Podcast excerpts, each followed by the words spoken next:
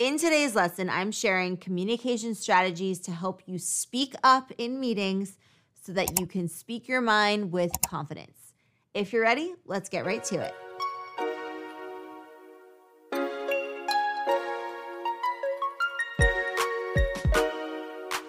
First of all, I'd like to remind you that it is super important to get into the right mindset.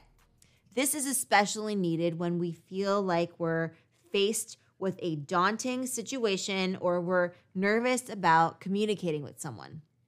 So let's go through the different steps that I have for you today. Step one is to challenge your current belief system. If you're nervous about speaking up in a meeting, your current belief system is probably such that you feel like you don't have anything of value to contribute to the conversation or the meeting, or maybe you've convinced yourself that you're not a good communicator. Worse yet, maybe you've got it in your head that no one will want to listen to anything you share. Hold up, let me stop you right there. Of course, you have value to add. Of course, you can contribute meaningfully to the conversation. It's just about figuring out what that is. You can be as good as a communicator as you want to be. It might take deliberate effort on your part, and there's time and energy that goes into taking you from an okay communicator to an outstanding communicator. But it is still very much possible. And people will want to listen to you. Most of the time, the best way to get people to listen to you is to tailor your message to the audience. So, as you can see, it's absolutely essential to change and to challenge your pre existing thoughts surrounding concepts you've previously internalized that are getting in the way of you confidently speaking up in meetings. If there's a negative feedback loop that's wreaking havoc on your self esteem and your identity, then it's time to rewrite the narrative. If you need to assume a new professional identity, meaning decide that you're the person who's going to be confident and speak up in meetings, then do that. Find that new identity. Step two speak up early on. So, contribute early on in the meeting. You remember how in school we had presentations to give and we could sign up to give the presentation early or later on, whatever time frame that they gave us, that the teacher gave us, signing up to give the presentation early on alleviated the stress of dragging it out. And instead, we just nipped it in the bud, right? If we signed up early for the presentation and just got it over with. Similar concept here. When given the chance to speak, take it, seize that moment if you are given the meeting agenda ahead of time, because sometimes they do send it out via email or people pass it around earlier in the day, then you might have a chance to look over the agenda items for the meeting.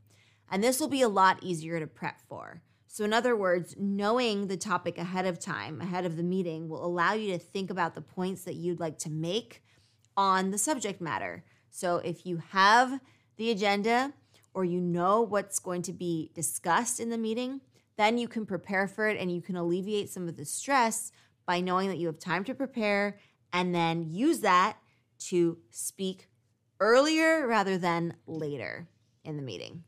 And step number three, do the research. So, if there's a situation that needs more attention, more information, or further investigation into a topic is required, then that is a perfect opportunity for you to take. By volunteering to do the research on a topic that needs attention, you're taking action.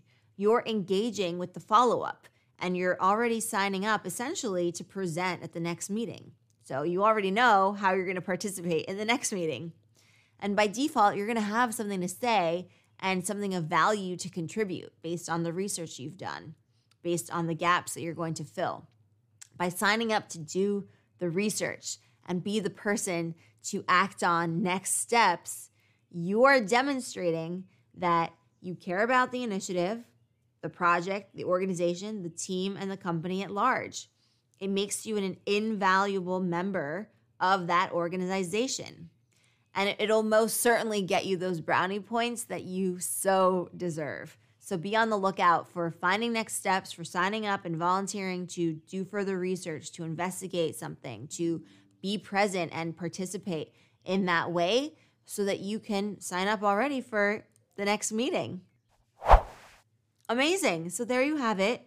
Three ways to effortlessly start communicating with greater ease and confidence in meetings. You'll be able to not only speak up more effectively in meetings, but also have the confidence to speak your mind in professional group settings. All right, Explearners, that's it for me today. Thank you so much for joining me for this lesson. I'm so happy that you're here. I hope that you enjoyed it. If you did, feel free to give a big thumbs up if you're watching here on YouTube. And if you're listening to our podcast, then make sure to leave us a nice review. You can leave up to five stars. We really appreciate it. Thank you so much. And if you're more interested in reading this as a blog post, you can check out our transcript of this lesson, which can be found on our blog at explearning.co forward slash blog. So be sure to check that out. And then while you're there, you can sign up for our newsletter. It's 100% free, and you're going to get all the latest and greatest, all of our lessons from us, and anything interesting happening over here at Explearning, new web courses, new opportunities, anything of the sort. So I will see you in the next Explearning lesson where we're going to continue Explearning together. Until then, keep up the awesome work, and I will see you very soon. Happy Explearning, everyone.